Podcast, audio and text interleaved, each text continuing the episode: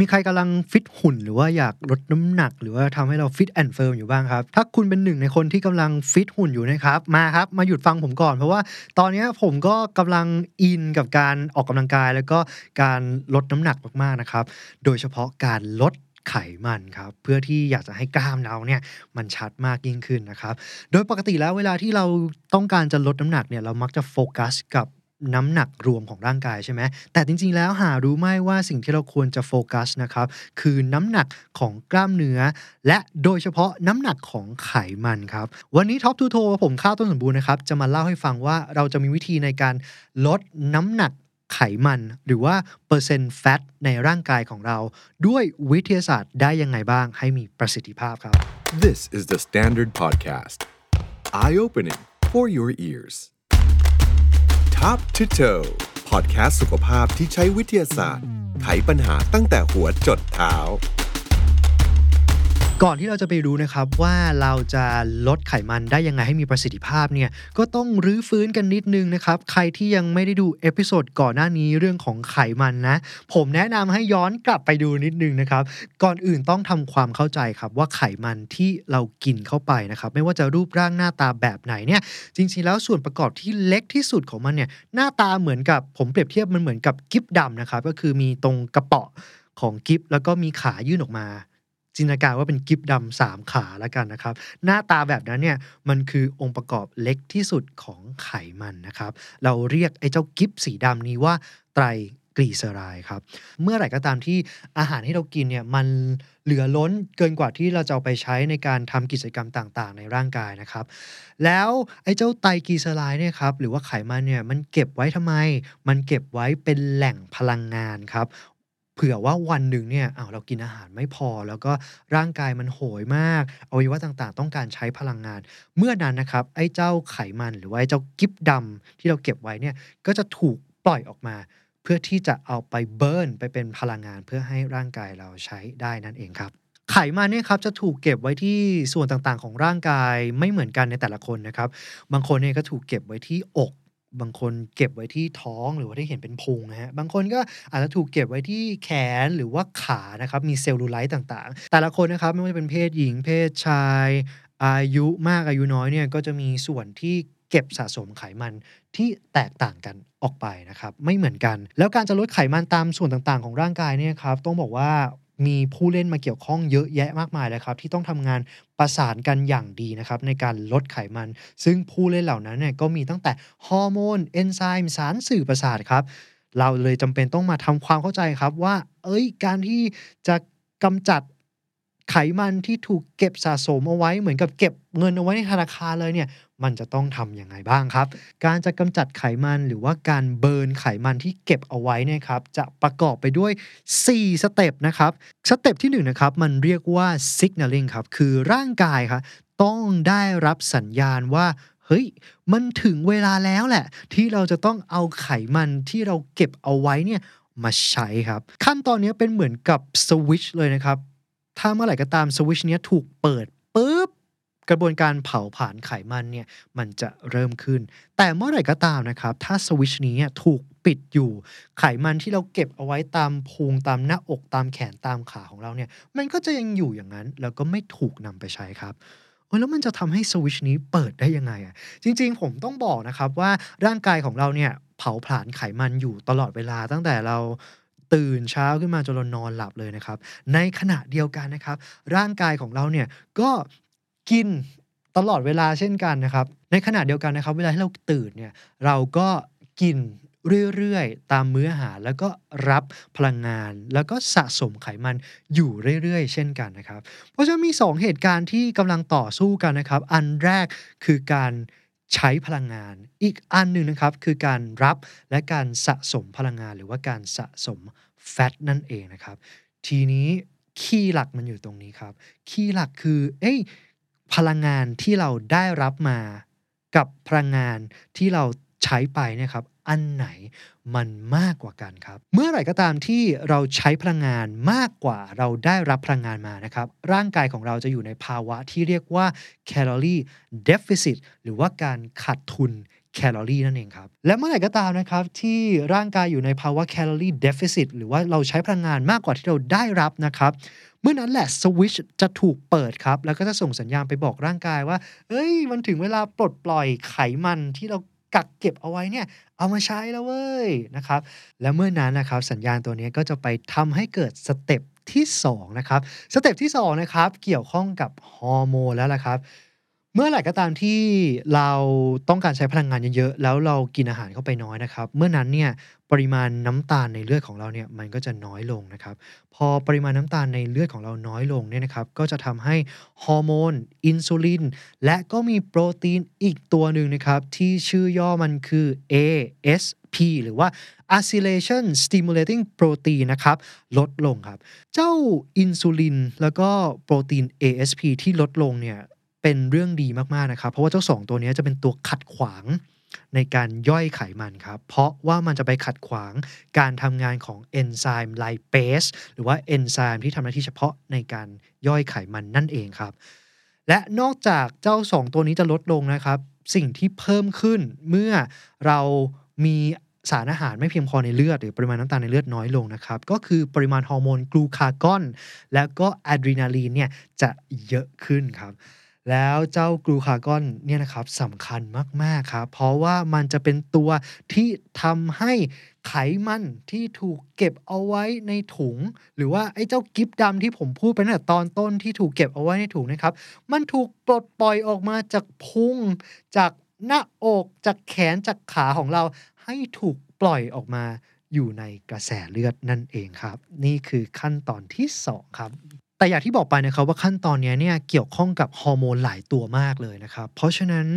คนที่อาจจะมีไขมันสะสมเก็บอยู่ในร่างกายเยอะๆ หรือว่าคนที่มีภาวะบกพร่องที่เกี่ยวข้องกับฮอร์โมนเนี่ยอาจจะค่อนข้างเสียเปรียบนิดนึงนะครับ เวลาที่ต้องการจะลดไขมัน อย่างคนที่มีภาวะ insulin resistance อย่างเงี้ยนะครับ หรือว่าเป็นเบาหวานเนี่ยก็อาจจะลดไขมันได้ยากกว่าคนทั่วไปนะครับ อะตอนนี้สมมุติว่าทุกอย่างปกตินะครับสวิตช์เปิดและเจ้าฮอร์โมนทำงานได้ปกติ ไขมันหรือว่ากิฟดำที่ถูกเก็บเอาไว้ในถุงนะครับ ตามหน้าอกตามท้องเนี่ยถูกปล่อยออกมาอยู่ในกระแสเลือดแล้ว ต่อไปครับ จะเป็น step ที่ 3 ครับ เจ้า step ที่ 3 นะครับอ่าเจ้ากิฟดำที่ผมเล่าไปที่มีกระเป๋อแล้วก็มีขายืดออกมา 3 ขาเนี่ยนะครับจะถูก หั่นด้วยเอนไซม์ครับ เจ้าเอนไซม์เนี่ยชื่อว่าไลเปสนะครับไลเปสนะครับจะตัดตรง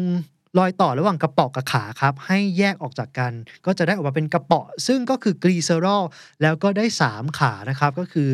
3 fatty acid หรือว่า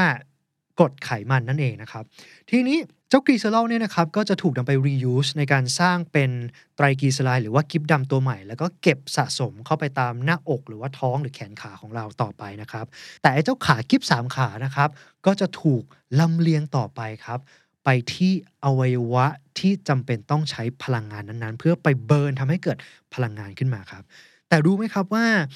ทุกอวัยวะนะครับสามารถที่จะใช้ไอ้เจ้าขากิฟดำเนี่ยนะครับเพื่อ ไปสร้างเป็นพลังงานได้ ยกเว้นอยู่ 2 เซลล์ครับ นั่นก็คือเซลล์เม็ดเลือดแดง แล้วก็เซลล์สมองของเราครับ เพราะว่าเม็ดเลือดแดงเนี่ยนะครับ มันถูกวิวัฒนาการให้ไม่มีไมโตคอนเดรียอุ้ยคำนี้คุ้นๆไหมเราเคยอาจจะเคยเรียนมาตอนมัธยมนะครับ ว่าไมโตคอนเดรียเนี่ยเป็นส่วนหนึ่งของเซลล์แหละ จริง ๆ ทุกคนสามารถจินตนาการไมโตคอนเดรียได้เหมือนกับเตาเผาเตาปฏิกรณ์นะครับ ที่ถ้าเกิดว่าโยนสารอาหารลงไปแล้วเนี่ยพอเผาปุ๊บ เราจะได้เกิดพลังงานขึ้นมา ทีนี้ ไอ้เจ้าเม็ดเลือดแดงเนี่ยมันไม่มีเตาเผาปฏิกรณ์หรือว่าไมโตคอนเดรีย มันถึงไม่สามารถใช้ไอ้เจ้าขากิ๊บดำหรือว่า fatty acid ได้นะครับ ส่วนสมองอะทำไมเซลล์สมองของเราถึงใช้ไขมันไม่ได้ นั่นก็เป็นเพราะว่าเส้นเลือดที่อยู่บริเวณสมองของคนเราเนี่ยนะครับ ถูกวิวัฒนาการมาพิเศษเลยนะครับ ให้สามารถที่จะ มีคุณสมบัติแตกต่างจากเส้นเลือดจุดอื่น สารบางอย่างเนี่ยสามารถจะผ่านจากผนังเส้นเลือดไปสู่เซลล์สมองได้ แต่สารบางอย่างเนี่ยมันจะผ่านไปไม่ได้ครับไอ้เจ้าแฟตตี้แอซิดหรือว่ากรดไขมันเนี่ยก็เป็นสารอีกกลุ่มหนึ่งครับที่ไม่สามารถที่จะวิ่งผ่านผนังเส้นเลือดบริเวณสมองอะไปถึงเซลล์สมองเพื่อให้ใช้งานได้นะครับแต่ก็ยกเว้นนะครับเวลาที่เราอดอาหารมาก ๆ เวลาที่เราทำ IF หรืออะไรอย่างเงี้ยนะครับหรืออดอาหารหลายวันเนี่ยนะครับ เมื่อระดับน้ำตาลในเลือดมันต่ำมากจนเกินไปนะครับ ตับของเราสามารถที่จะเปลี่ยนไอ้เจ้า fatty acids หรือว่าขากิ๊บดำเนี่ยให้กลายเป็นสิ่งที่เรียกว่าคีโตนได้ครับคีโตนเนี่ยคุ้นๆไหมคนที่ทำ ketogenic diet หรือว่ากินแบบคีโตนเนี่ยนะครับก็จะมีคีโตนอยู่เยอะ เจ้าคีโตนเนี่ยเป็นสารที่สามารถจะวิ่งทะลุผ่านผนังของเส้นเลือดบริเวณสมอง เพื่อให้เซลล์สมองเนี่ยสามารถเอาไปเผา แล้วก็ทำให้เกิดเป็นพลังงานได้นั่นเองนะครับ แต่ไม่เป็นไรไอ้เจ้าขากิฟดำเนี่ยมันยังวิ่งไปถึงอวัยวะเนื้อเยื่อหรือว่าเซลล์อื่นๆ ทั่วร่างกายที่เหลือได้หมดเลยนะครับ ทีนี้สเต็ปที่ 3 เรามีขากิฟดำแล้วถูกไหมถูกลำเลียงครับ ไปยังอวัยวะอย่างเช่นกล้ามเนื้อละกัน ที่กำลังต้องการพลังงานเลยนะครับ พอมันวิ่งไปที่เซลล์กล้ามเนื้อปุ๊บนะครับ ไอ้เจ้าขากิฟดำเนี่ยครับ มันก็จะต้องถูกส่งเข้าไปยังไมโตคอนเดรีย ซึ่งเป็นเตาปฏิกรณ์ในการทำให้เกิดพลังงานถูกไหมครับ แต่การที่ขากิ๊บดำหรือ fatty acid จะวิ่งเข้าไปที่ไมโตคอนเดรียได้เนี่ยต้องใช้กรด amino acid ตัวหนึ่งครับ ชื่อว่าคาร์นิทีนครับ หลายคนอาจจะคุ้นๆกับคำว่า คาร์นิทีนหรือว่าแอลคาร์นิทีนนะครับเพราะว่าเวลาที่ไปร้านยาเนี่ยก็เจออุ้ยsupplement นี้มีแอลคาร์นิทีนแล้วก็เขามักจะโฆษณาว่ามันสามารถช่วยในการลดไขมัน หรือว่า burn fat ด้วย ซึ่งจริงๆแล้วผมอยากจะบอกว่าไม่มีความจำเป็นต้องซื้อเลยนะครับ เพราะว่า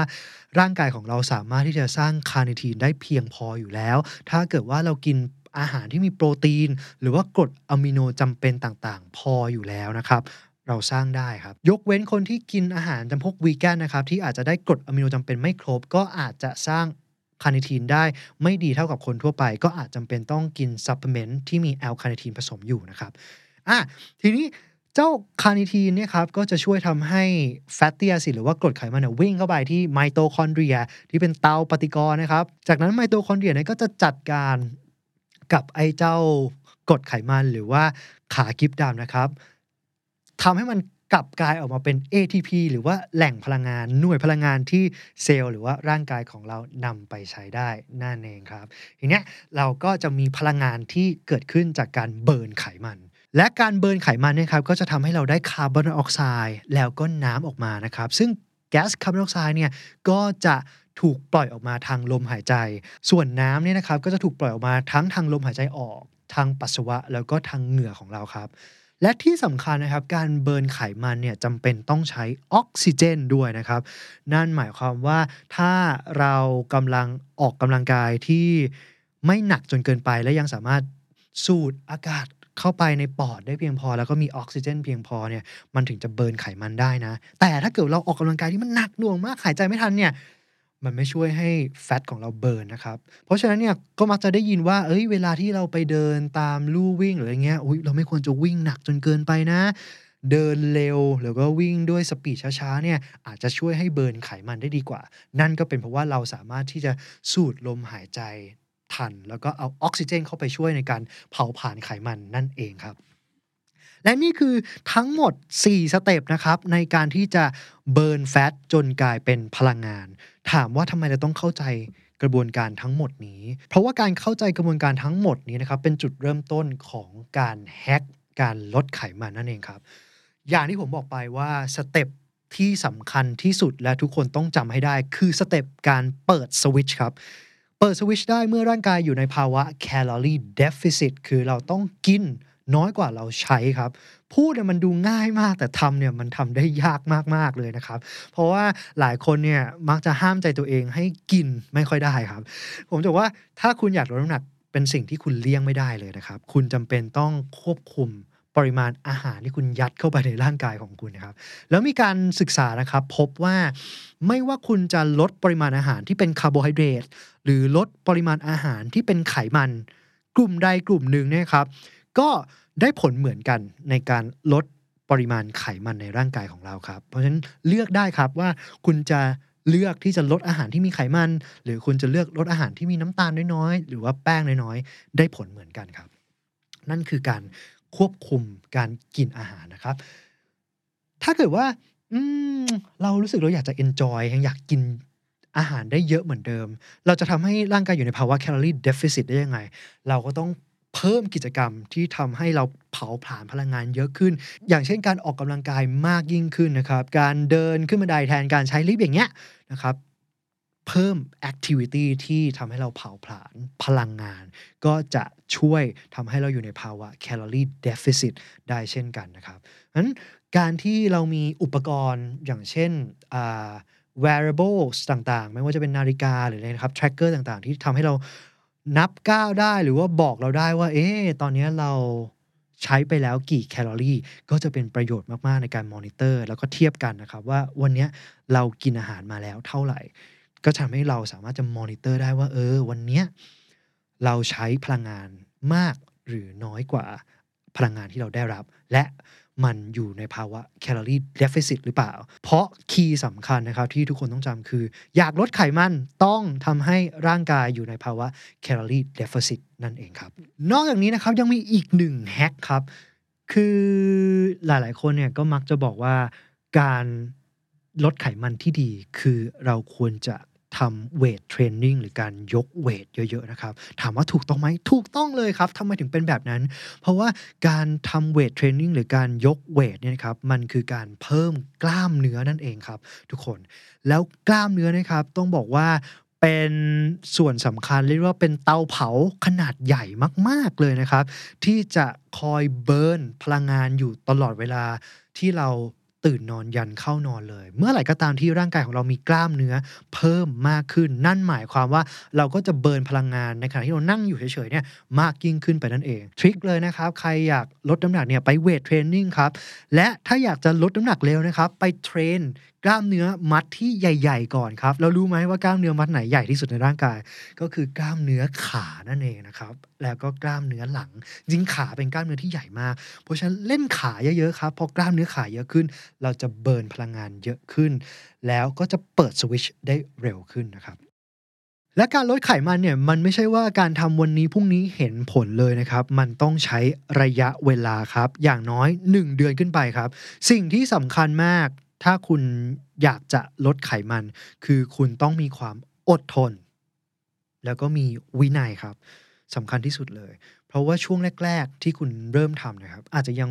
มองไม่เห็นผลว่ามันมีอะไรเปลี่ยนแปลงในร่างกายไหมเนี่ยส่องกระจกก็ยังดูเหมือนเดิม แต่หารู้ไหมครับว่าภายในร่างกายเนี่ยมันมีการเปลี่ยนแปลงนะครับ ตั้งแต่ระดับจีนของเราเลยนะครับ